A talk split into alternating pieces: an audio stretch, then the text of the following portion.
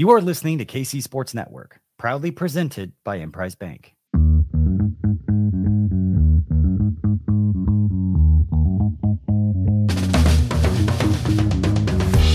Coming up, the latest episode of Booth Review. Another episode of Booth Review. We are back to talk about the defense. What's up, everybody? Kent Swanson here with my guy, Brandon McAnderson, B MAC. Great to have you here. As, as always, man, excited to be doing the show with you. Yeah, man. So excited to be on here, ready to talk Kansas football and, and get down to some of the things I'm super interested in for the upcoming season. Well, uh, super interested is the right word, because like last week we talked about the offense, and you know, with the offense, there's so many known commodities. It's just a matter of like how bigger, faster, stronger these some of these guys get. One more year in the system. It's some of the boring storylines, even though we know, hey, that team's gonna light up the scoreboard. But the defense is the is the interesting side of the ball, because I think there's more unknowns about this side of the ball relative to what we've seen with the offensive side of the football. And B MAC, I want to start with this. I, before we get too far down the, the rabbit hole on the defensive side of the ball, and I think there's plenty of stuff to talk about for sure, I want to just make a blanket statement off the top. I know a lot of people had comments about Brian Borland's defense and, you know, hey, you know, they're putting him under the microscope and saying, you know, some stuff about him, like he should be gone and all this stuff. You're not going to find very many stronger Brian Borland defenders than me, because I don't have a problem with what I saw schematically on game days last week or last year. I I actually kind of appreciate the approach that he took. I think it's smart strategy, especially with the kind of offense that he has on the other side of the ball. I think there was a strong attempt to try to play some complementary football. I think his schematic approach, his defensive approach, I don't have a ton of issues with it. And I I'm just more excited to see what he has another year in the system. More developed bodies, you know, uh, a deeper roster on the defensive side of the ball. I'm ex- I'm very excited to see what Brian Borland and staff can do with this version of the Kansas Jayhawks. Absolutely. You know, sometimes I would watch from the sideline, and you have your version of how you experience the game, and then you have to go back and watch it. You know, so part of it is like, I'm at the game, I'm having an experience. What's going on here? Why is this guy not? Go back and watch on the film. You're like, hmm. That guy's in the right place. That guy's where he's supposed to be. That guy read it the right way. So now it was more, what you started to notice was just lack of execution. Mm-hmm. What you started to notice was favorable down and distance. You know, there's a lot of stuff that a lot of defensive coordinators want to do. But if you're in third and two, you can't do it. You know, if you're in third and four, you can't do it, because those are run pass downs. And I mean, even in stretching to the N F L now, that some, some of the schematics and some of the little gadget schemes, those third and four and unders are not fun for defensive coordinators. So you see different strategies of how people want to handle it, whether it be aggression or base defense. What I like about what they're doing is teaching base defense, learning base defense, executing base defense, getting in favorable down and distance. Then I'll get cute. You know, you, then I can get cute and start to pull some of these uh, these packages out where I've got this guy doing this and that. That's not where they are right now. That's, that is a luxury item that we just didn't get to see. There's something to be said about earning the right to rush the passer, you know, and it is a lot of the early down, you know, nitty gritty, doing the work, taking care of business, being sound, being structurally sound, making the tackles. So you get those opportunities to pin your ears back and have a little bit of fun on third down, get the crowd, get the crowd ramped up, you know, because they know that, you know, that, that something fun's coming, because they're going to bring some kind of, you know, exotic pressure. They're able to get a little bit more unique with what they're trying to do on the defensive side of the ball. And, you know, but when I look at what, you know, Brian, Brian Borland last year, and like, and it, you, it's funny you talk a little bit about the N F L too, because I think what you're seeing a lot of times, um, especially with how good the quarterbacks are getting and how good offenses are starting to get, is there's a lot more willingness to give up stuff, you know, between the twenties. You know, there's a lot more willingness to, you know, force long, sustained drives, r- limit explosive plays, get a little bit more creative in the in the in the red zone. Try to, you know, try to keep it at field goals. Those are considered wins now in in, in modern football, where maybe that wasn't necessarily the case back in the day. And so, um, I I tend to think, and you know, I I, I spend a lot of time covering the N F L, but I, I look at I look at college football and I say, you know what? I don't think it's a bad strategy to force college kids to be consistent. right. up and down the field. And I think the premium on reducing explosive explosive plays is a, is a valuable thing, you know, especially if you're able to make consistent tackling and be sound from underneath. So I like a top-down approach, especially when you're playing between the top twenties, because forcing college kids and college quarterbacks to be consistent, it can be a winning strategy a lot of weeks. Yeah. And, you know, this, um, I've got a couple of historical references for you. Uh-oh. You you kind of think about it this way. Kansas closes the end of that season one with some big-time fireworks from J D, and they end up winning a, a shootout and then being competitive in a couple other games. That was the offensive trajectory. The defensive trajectory is different. You know, they've had productive games. You've seen where and why their strategy would work. Iowa State is a good example. Uh, they played a style of play, played a lot of base defense, cover four, keep it underneath, and tackle. Yep. It worked. Um, they had other games where they were able to do that. They were able to play and pace the game and get stops and win on the defensive end. So you've seen that they're able to execute it. To me, the big issue is yards per carry on defense.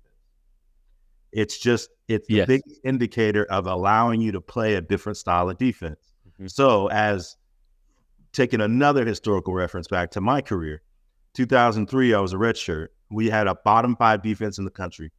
Coach Mangino was putting John Randle at corner. That's how we discovered Charles Gordon was a corner. It was actually that whole process because we couldn't do anything.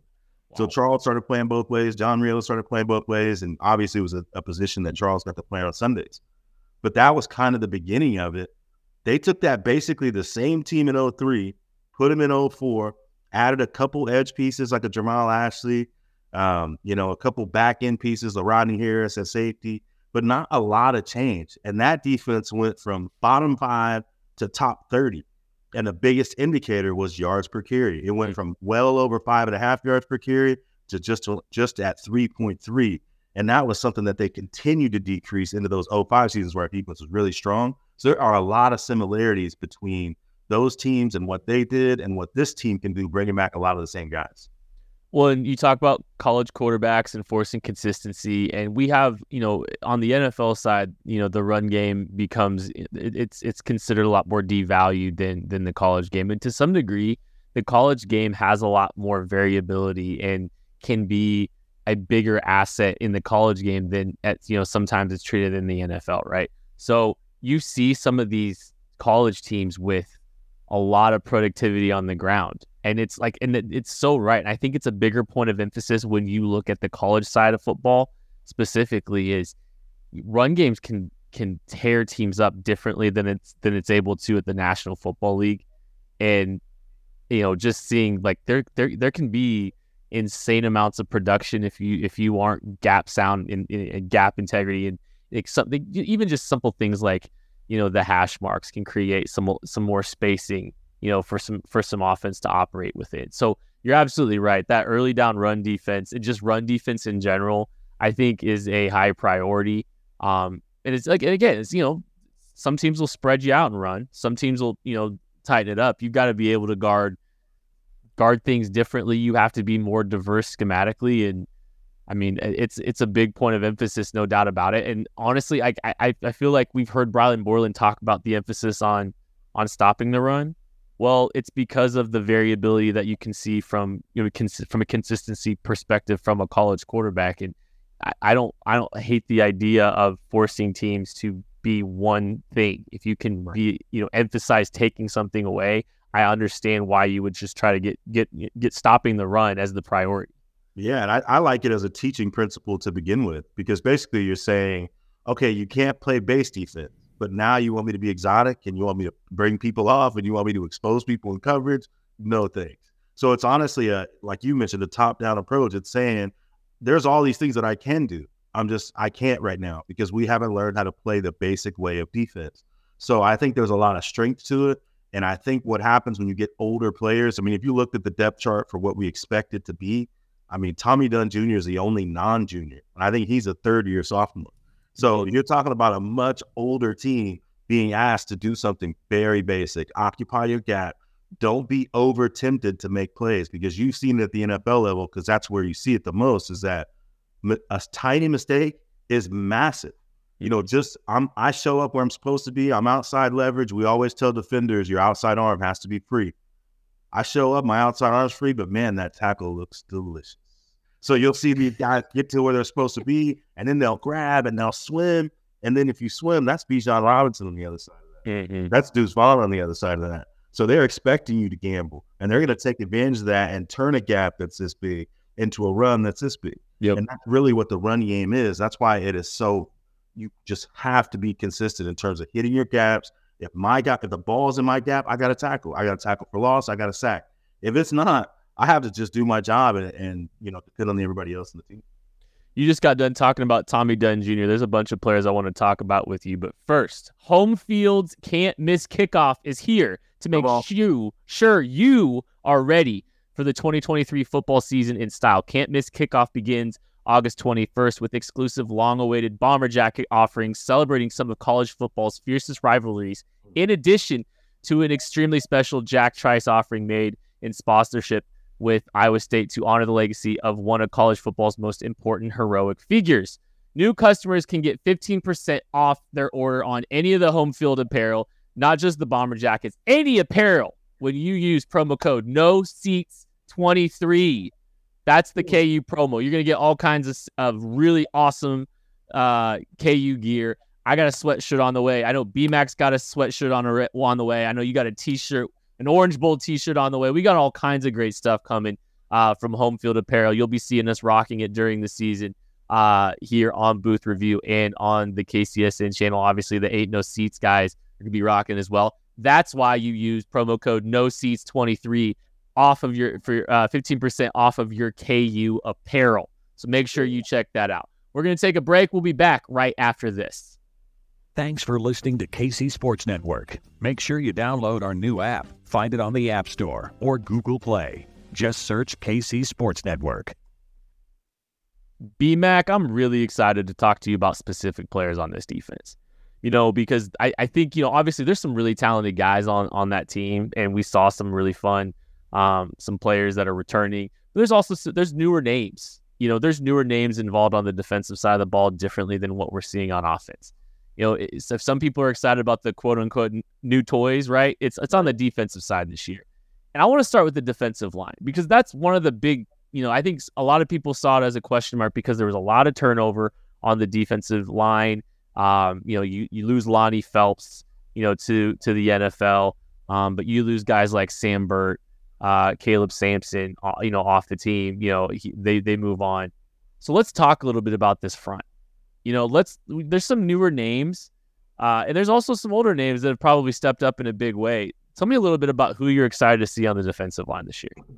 Well, the two interior guys, you talk about new toys. You got a guy like Devin Phillips who.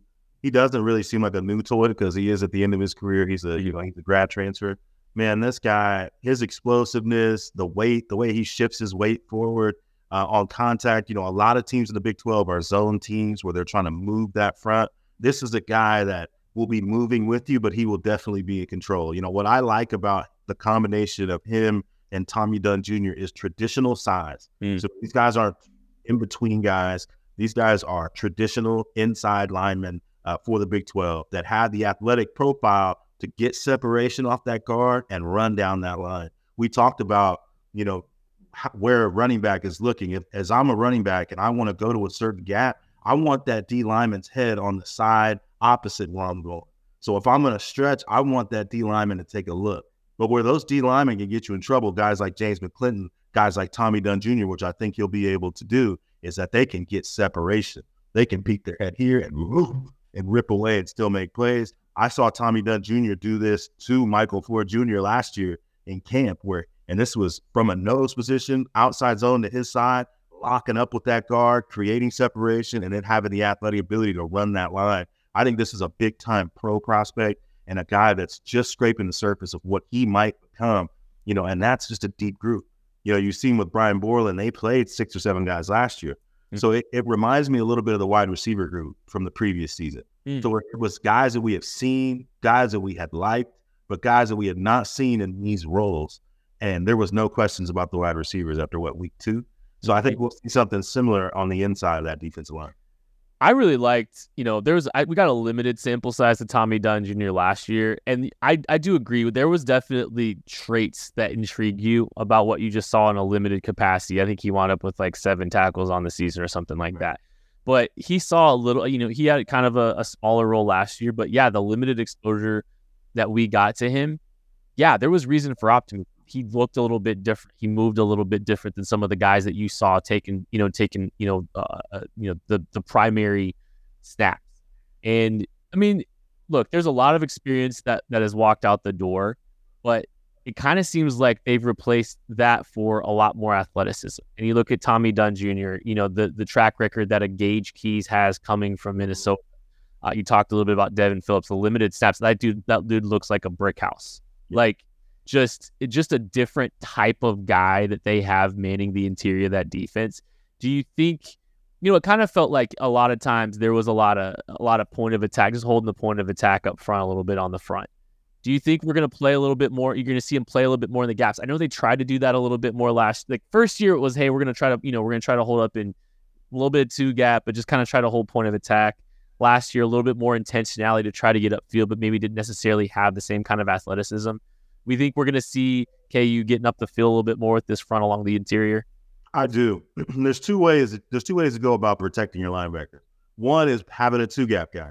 Yep. So if you're not trusting your linebackers, you think they need more assistance and they're having trouble getting off blocks, you want your defensive lineman to kind of lock on, hold on as long as they can, and allow your linebackers to run those gaps. But what you're going to see in this group, I believe, with guys like Gage Keys, up to two eighty-five, clock you run twenty miles per hour. So this guy, this is a Minnesota transfer. Guy has big-time upside. Um, Caleb Taylor is a guy that's always felt like he was on the brink of something special. He hasn't yeah. quite got there. He's still here. Um, you got guys like uh, D J Withers, who's got that great swim move, good up-the-field pass rush inside guy that, that serves a role and hopefully takes another big step himself. So to me, you just have talent. You have versatility. And now it's about, okay, can these guys make plays? Because that's what you see with the James McClinton. So if you're looking for defensive similarities, they run a lot of the same defenses we ran. We ran four three. We ran a lot of base cover four. So it helps you see, okay, you can win playing this defense. Here's a here's a you know an All-American nose tackle, defense defensive tackle, and James McClinton that just played the gaps, really worked with get off and crazy active hands. You can see a lot of those similarities, and I think you're going to see the defensive line more as playmakers in the run game. And you'll see that there's going to be more to think about for that offensive line in terms of getting off to linebackers. So I think it just kind of muddies up the look, gives them more complexity. Edge, the edge group's a lot different than it was this time last year, too. Um, the biggest returning name for me is Jeremy Robinson. Mm-hmm. I've maintained, I think Jeremy Robinson has the kind of profile to be a Sunday guy. Mm-hmm. You know, he's got length, he's got density that you don't, you know, that's not super common.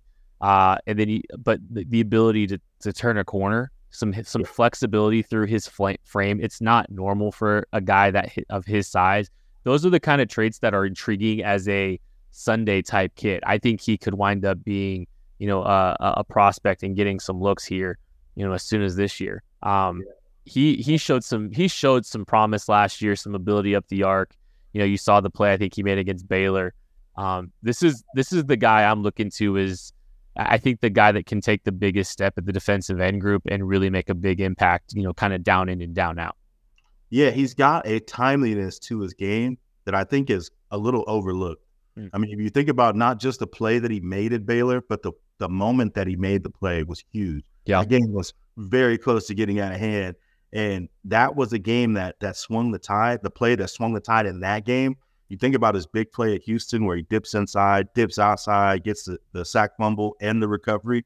That was right after that was right after an offensive score, and mm-hmm. that kind of slammed the door on them. So he has leadership traits and qualities. I mean, you interview him, and he's just a super impressive guy. You see him, and he's got all the physical gifts. I think it's now just about opportunity and looking around that defense and seeing there is nobody as good as me. So it's time for me to kind of step up and be that guy. I, I'm like you. I'm ready to see number ninety be very special. Now, I've told you about Hayden Hatcher and some of his weight gain, yeah. uh, how much physically he's improved over the offseason with that eight, ten pounds of muscle. How different of a player do you think he can be in terms of making an impact?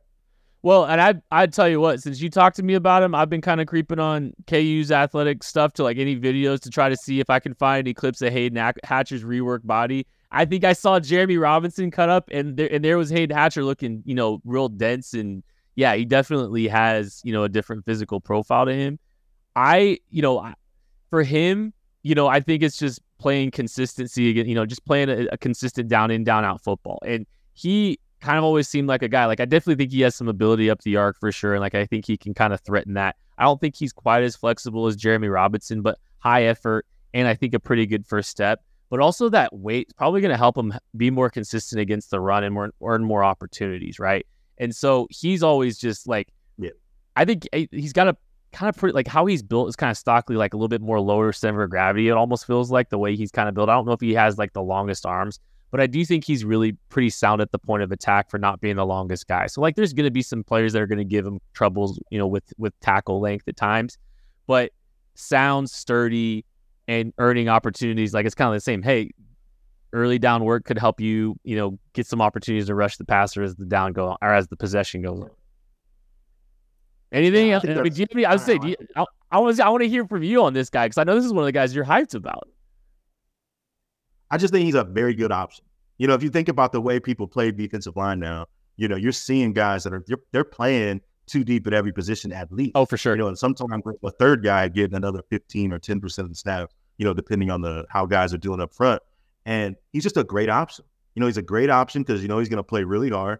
He's a great option because he probably can't play three downs because he's exhausted, you know, from the first two downs. You know, he can probably be a guy that could be a good situational pass rusher, like you mentioned. You know, maybe you do have a better option in the run. Maybe it's, uh, you know, one of the transfers from uh, Minnesota or the Auburn transfer or the Miami. There's a lot of guys there, you know, on the edge. So he's just a good, solid option to take snaps and to give effort and to keep pushing those guys, the, the talented guys they have in that group. Well, that's this is something I'm kind of curious about. When I look at the roster construction of the defensive end group, I look at Dylan Brooks and Patrick Joyner, Uh, even Davian, Davian Westmoreland to some mm-hmm. degree. I don't like, I'm curious how they're going to use, like, who's going to be the base down? Like, who's going to be like, and so, like, I look at Hayden Hatcher and, like, from a density perspective and, like, you know, like, what you've seen in a limited capacity, like, I feel like, you know, he's, he's sound, he's just assignment sound. Like, that was something that kind of stuck out to me last year. I mean, is he is he going to be the base down guy, or do you think they have somebody that's going to be able to hold up on the base downs, or is it just going to be Hayden Hatcher? See, I think it'll work itself out that way, but the way that Hayden Hatcher works and the way that they reward hard work, I could see him still being the starter. Okay. And then, you know, probably in the meat of the game, they probably will make a sub when they're running the ball. But, you know, when that game's on the line, he's going to be in because you, you're going to want a speed guy for those pass rush situations. And that's kind of the beauty of the position is that it's it's a position to be won. And, you know, that means that if I go out and perform and I get production, maybe my chances go from getting twenty-five percent of the snaps to fifty to sixty. Mm-hmm. So I think that's going to be a it's going to be a situation that changes week to week. And maybe Hayden Hatcher shuts us all up and says, no, I'm here now. You know, so I'm about to be that guy. So that's that's what you're always hoping about. When you have that competition, that open space, you're hoping that Hayden Hatcher says, nope, my job. You know, but if there isn't, they got options. Like you mentioned, Joyner, Brooks, um, Booker, you know, they got options. It's a matter of who's going to be the productive guy, who's going to stand up. Because once again, that receiver parallel, you know, Lawrence Arnold was a guy where you were like, I like Lawrence, but oh, Lawrence left no doubt. L J left no doubt that he was the go-to guy that you that you needed on a third down. That's what you want to see from that D N group. Yeah, I'm I'm I'm a little fascinated from that perspective. Like, I really like what they have along the interior from a, you know, strength and density perspective. I'm just schematically and personnel wise, I'm just kind of curious, you know, if they try to run at whoever's lining up op- opposite Jeremy Run Gate, Jamie Robinson, Gage Keys, Devin Phillips. I'm whoever whoever's lined up opposite. I just wonder if they're going to try to try to run at that guy a little bit, and what the answers for K U are if that does happen, because it does feel just like profile wise, Hatcher's probably the best fit, but if it's not him, you know, I, I know like I know some people are really excited about Austin Booker too. Yeah. So, like, what what what have you seen, or what do you think about Austin Booker and your like limited exposure to him? So, in the when I was checking in with the staff in the spring, he was a guy that, you know, was just getting his beak wet, just arrived on campus, just getting to know the process and the hard work and the system. And it's been basically a night and day review in terms of how he's doing in the fall. Mm. Now he's a little bit more comfortable. You talk, and you want to talk about physical traits. I mean, uh, there's not one that he doesn't possess. Yeah. You know, so he's he's an impressive looking guy. He's got all the skills you'd want to see. He just needs confidence. He needs production to kind of substantiate some of those skills. I think he'll get some opportunities for sure, because like just looking at that athletic profile that he had walking in there, that's it's it, it, you're right. Like just getting to see some of the clips that you you know you've been able to see from him, you know, on, on social media and whatnot. Man, there's some there's some intriguing stuff there. B-Mac, I just love that you use the term "getting your beak wet." You're just a true you're a true Jayhawk. I know what you're doing. I want to talk to you about the back seven right after this break. Thanks for listening to K C Sports Network. Make sure you download our new app. Find it on the App Store or Google Play. Just search K C Sports Network. We're driven by the search for better. But when it comes to hiring, the best way to search for a candidate isn't to search at all. Don't search, match with Indeed. Indeed is your matching and hiring platform with over three hundred fifty million global monthly visitors, according to Indeed data, and a matching engine that helps you find quality candidates fast. Leveraging over one hundred forty million qualifications and preferences every day, Indeed's matching engine is constantly learning from your preferences. Join more than three point five million businesses worldwide that use Indeed to hire great talent fast. And listeners of this show will get a seventy-five dollars sponsored job credit to get your jobs more visibility at Indeed.com slash Blue Wire. Just go to Indeed.com slash Blue Wire right now and support our show by saying you heard about Indeed on this podcast. Indeed.com slash Blue Wire. Terms and conditions apply. Need to hire? You need Indeed. Survivor forty-six is here, and so is On Fire, the only official Survivor podcast, and we have a twist this season. The winner of Survivor forty-five, Dee Valladares, will be joining us every week. We're going behind the scenes of the biggest moments, the how and the why things happen, and the strategy and analysis you can only get from someone like me, a Survivor winner. Listen to On Fire, the official Survivor podcast, wherever you get your podcasts.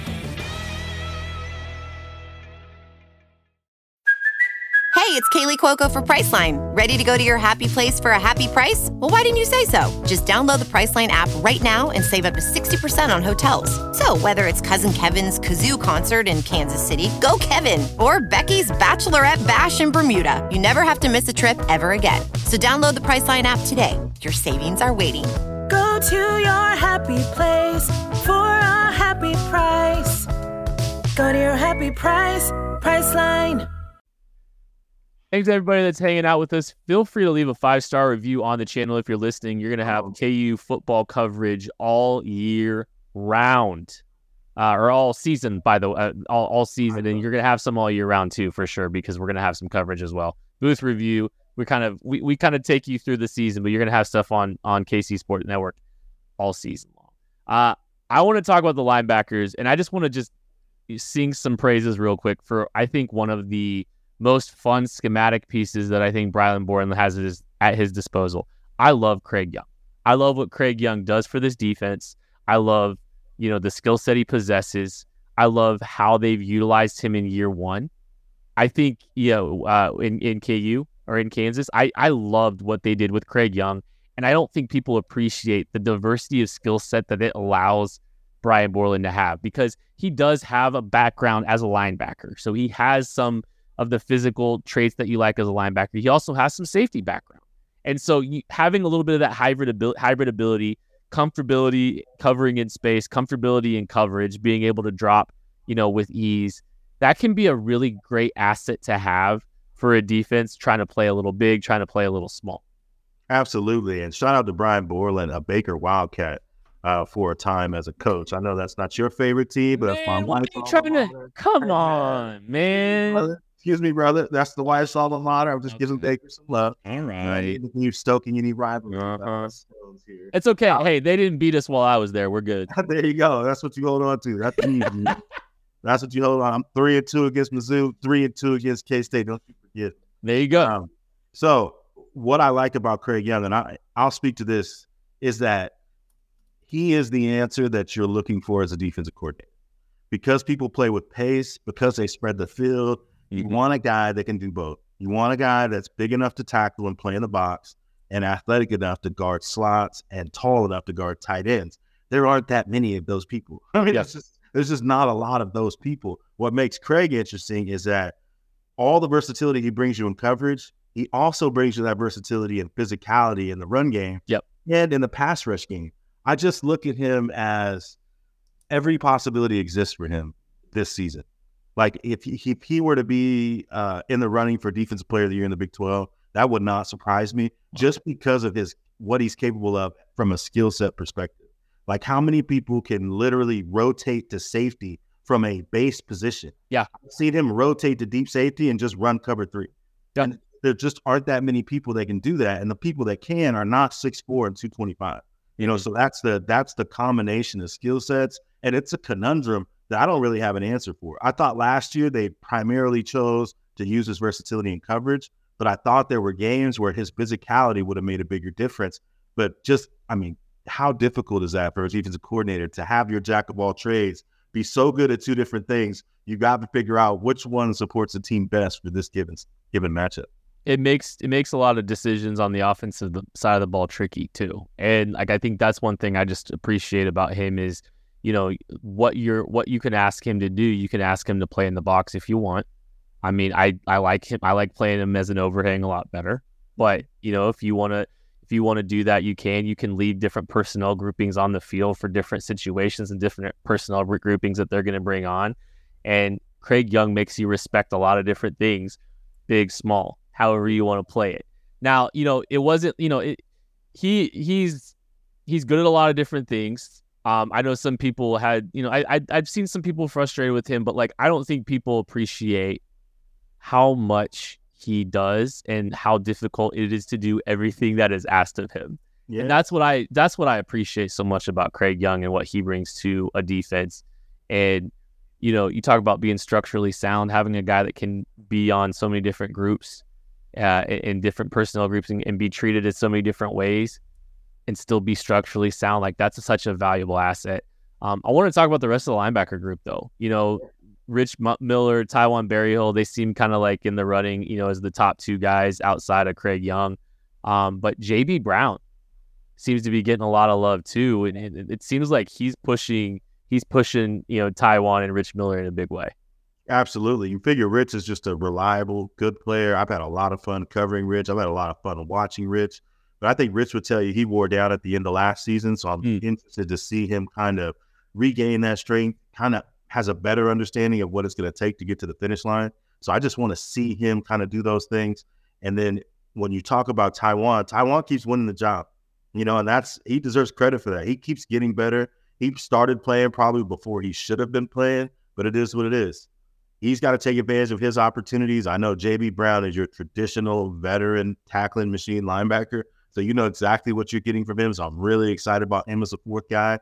And a name I'm starting to hear is Cornell Wheeler, which is a name I was excited about when he came here, you know, mm-hmm. recruit from Michigan, starting to kind of crack that backup role to Rich. And if Rich is going to be rested and strong at the end of the year, he's going to need somebody that can step in and play some snaps um, that, that could be productive so he can rest and play the money down.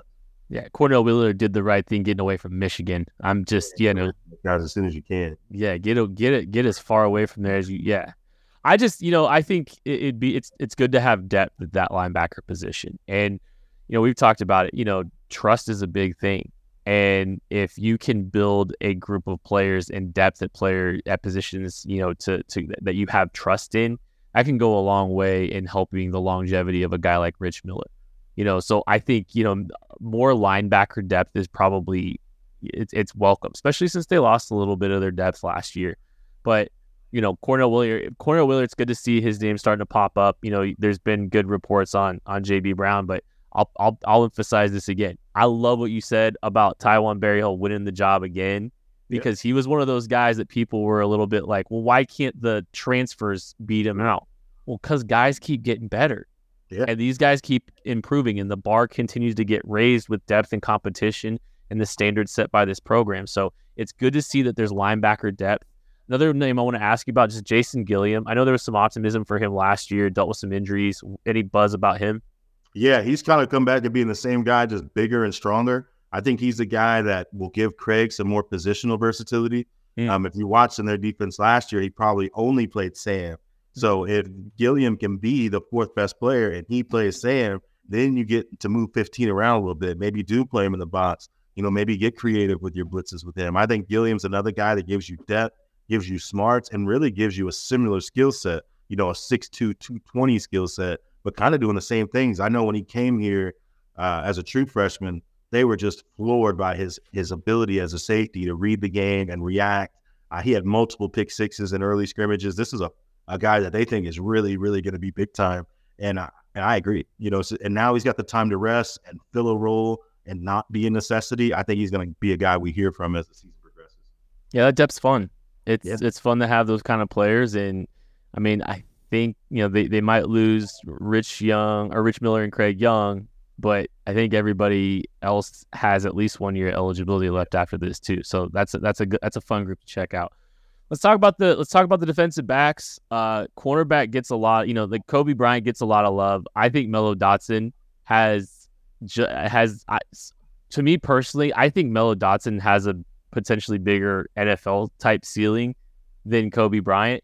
I'm really impressed with what both of those guys have continued to put on tape. And they've been both put in really tough situations because they've been needed early in their careers. But I'm really intrigued by both of these guys. I like, you know, Cobee Bryant's the guy that's, that's made a ton of plays. You know, he's made a lot of plays in the football. I'm super interested in Mello Dotson too, because from a physical profile, length, more density than Cobee Bryant has, there's some things about him that are giving me a lot of optimism about his growth and development as a player that I think he could be a Sunday player when it's all said and done. Absolutely. Mello Dotson last year, you know, was a guy that the expectations, I would say, were lukewarm. Um, you know, they were able to bring in Kalen Gervin from Michigan State. This mm-hmm. is a former top fifty recruit. Yep. And the conventional wisdom was, oh, he's going to start a corner and Mello will be out of the rotation. Not what happened. Mello came out and had a really strong season. Um, I thought, you know, the Duke game, he'll tell you um, he didn't finish well because he gave up that touchdown at the end. Mm-hmm. He was fantastic in that football game. They were obviously staying away from Cobee, and he competed all day long. He went up and he made plays. He tackled. What I like about him and Cobee is how much pride they take in their tackling. They mm-hmm. were they were a group that they knew they had to look in the mirror. Their first year, they were very bad at tackling, and they had to really do something about it, and they, they did. They improved a lot at tackling, and it was something that carried on late into the season. I think both bodies wore down towards the end with tackling. But I do think that there was a there was a conscious effort to improve in that area. Well, and I so I just remember two years ago when Leipold and company first got in, in here, a lot of teams loved trying to challenge K U on the edges. They'd throw a lot of quick passes, a lot of, you know, screen game out there, and and to your it's just trying to challenge, you know, younger, undersized, smaller corners to try to make plays and try to tackle and try to work through physicality. I don't think you saw teams challenge quite as much this year as you or last season as you saw two years ago. And that's I think that definitely speaks to the intentionality that they had on the out edges. They were much better on the edges. They were more physically prepared. Mello Dotson, he he's so intriguing to me. I mean, he's got he's got the six one, one ninety is what he's listed out on the K U roster, and who knows, you know, the way Gildersleeve and, and that group has been working, he might be two hundred by now. Like, who knows? But right. I mean, I just, yeah, he looks the part. And Cobee Bryant, like, I think it's always going to be, it's always going to be tricky, I think, for him to maintain a ton of weight, just just how just how it seems like the last yeah. couple of years, his ability to hold on weight.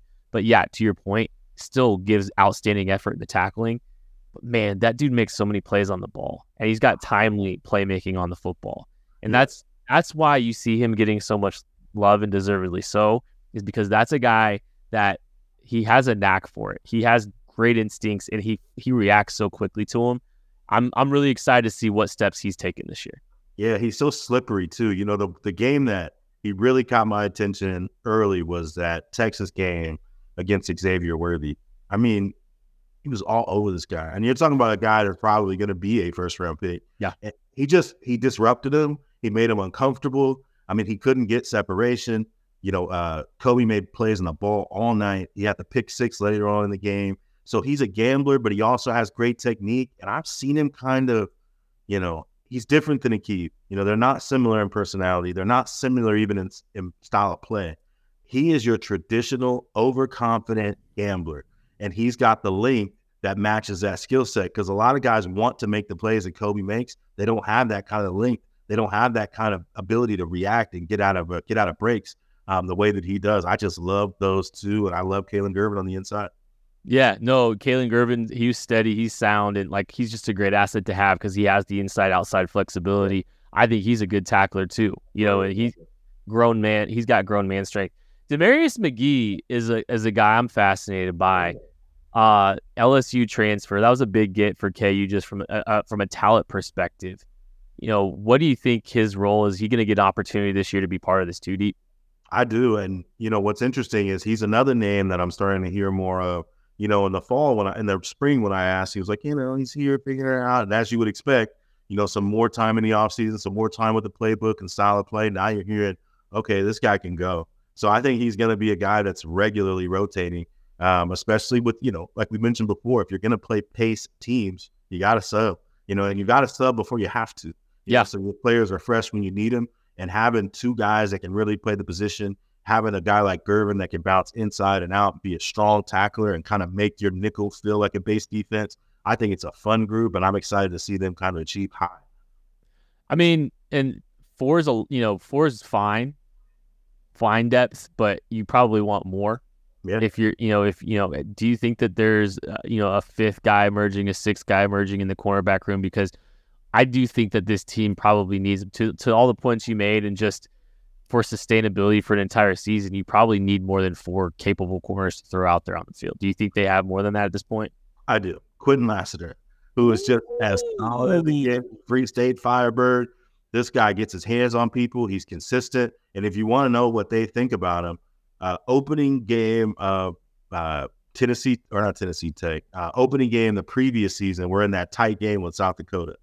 And uh, we ended up getting out there and just playing man on their fourth down attempt. And guess who was out there guarding the slot? Quentin Lassiter. And that was a few years ago. So that was them basically saying he's one of our best man players on this team, and they threw him out there.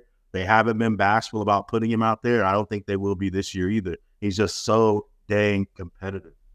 That's interesting. No, that's and that's that's good to know because I mean, I could, that's I think that player a position that can get tested very quickly if you don't have have the capable depth. And like I do feel like they might have worn down a little bit at the cornerback position, especially being so young and like. It's great that all, all these guys are back and there's another year under their belts and a little bit more age, size, experience, because that's that's pretty valuable. Um, let's talk one. Uh, let's talk about the safety position real quick before we get out of here. Kenny Logan, O J. Burroughs. I'll tell you what, I thought Marvin Grant got better and more comfortable as the season went on last year. I'm sneakily very excited to see what he brings to the table. Like I think you know, you know, Kenny Logan's a known commodity. I think O J. Burroughs actually played really well last year. The guy I'm most excited to watch personally is Marvin Grant. I love Marvin. I love what he brings to the game. I like a real physicality, a real like tone setter. You know, if you run the ball and he has a chance to finish you, you're going to feel him. Um, he had a big fourth down stop last year where he took on a fullback. You know, you just don't see that from safety. So he's got the versatility. He's got the speed, and he gives them, you know, several different types of combinations they can use. But I honestly think in the same way I mentioned with Jeremy Robinson, as excited as you are about uh, Grant, It's for me, it's O J. Mm. O J, you know, you're sitting on the sideline, and O J has made some plays that you're like, okay, uh, what was that? I mean, I could think of a couple just right offhand. Last year, they uh, T C U ran a jet sweep with uh, Quentin Johnston. And, you know, this is a first-round pick. This is a big physical guy. We were actually having trouble tackling him in that game. Mm-hmm. O J. Burrow runs up to the line of scrimmage, separates from a six seven tight end, makes an open field tackle on him. Early on in the game against K-State, they ran a arrow route with Duke, they ran an arrow route with Deuce Vaughn on a third and seven, and it was one on one. Deuce Vaughn and O J tackle. You know how many people you see tackle D- Deuce Vaughn one on one? I mean, maybe one, two times a season, two times a game. O J Burrow did that. Um, the Baylor game, he saved that game two or three different times. He had an interception on the goal line. He had a play. Uh, they had an R P O. They tried to throw a seam to a six five tight end. He got separation on that. I think the bigger problem is you have Kenny as the reliable playmaking leadership player, and they kind of use him for the biggest moments. And I start to wonder if O J is going to continue to grow as a player the way that he has grown as a player. How tough is that for a coach to reach a point where you're really wondering, we've got three guys that are so good, I don't know which combination to play right now. Mm-hmm. No, and that's that's hey, we talked about it last week. That's good problems. Yes, depth, chess pieces. Um, I think there's a lot of there's a lot of players that we've talked about that have earned opportunities to see the field, and that's a good problem. Yeah. You know, having depth is going to be necessary, you know, for how difficult, you know, a college football season is. One more safety before we get out of here. Jalen Dye, Jermaine Dye's kid. It seems like he's been getting some some love uh, of recently. Do you think he, he's going to get in the mix at all? Yeah, he is squarely in. I think he's a guy that they're really excited about. I think he's a guy that started to impress at the end of last year. I started to hear his name a little bit more towards the end of the season. You know, that's a group that does have four deep now. I think they're very confident in his ability to to kind of rotate and roam, and that's that goes to your point about versatility. Kenny can play play both spots. So if you like Dye in one spot over the other, you put Kenny at the opposite spot. Uh, you know what O J can do. He can cover. I bet O J can come down and play nickel if he had to. Mm-hmm. So you just have a lot of versatility with those four guys. And I've been really excited about his athletic profile and just his competitiveness. B-Mac, this time next week, we're going to be previewing a real football game. Woo! Let's go. Let's go, man. I can't wait, man. I'm so excited, but it's been fun. First couple episodes, previewing both sides of the football for K U. Can't wait to be previewing Missouri State. That's it for Booth Review this week. I can't wait. That's B-Mac. I'm Kent Swanson. We'll catch you later. Peace. Thank you for listening to K C Sports Network. We appreciate your support. Don't forget to hit that follow button and leave us a review if you like what you heard. You can find all six of our channels covering the Chiefs, Royals, Sporting K C, and the K C Current, plus K U, K-State, or Mizzou by searching K C S N wherever you listen to podcasts. We're also on YouTube. Entertain, educate, inform. K C Sports Network.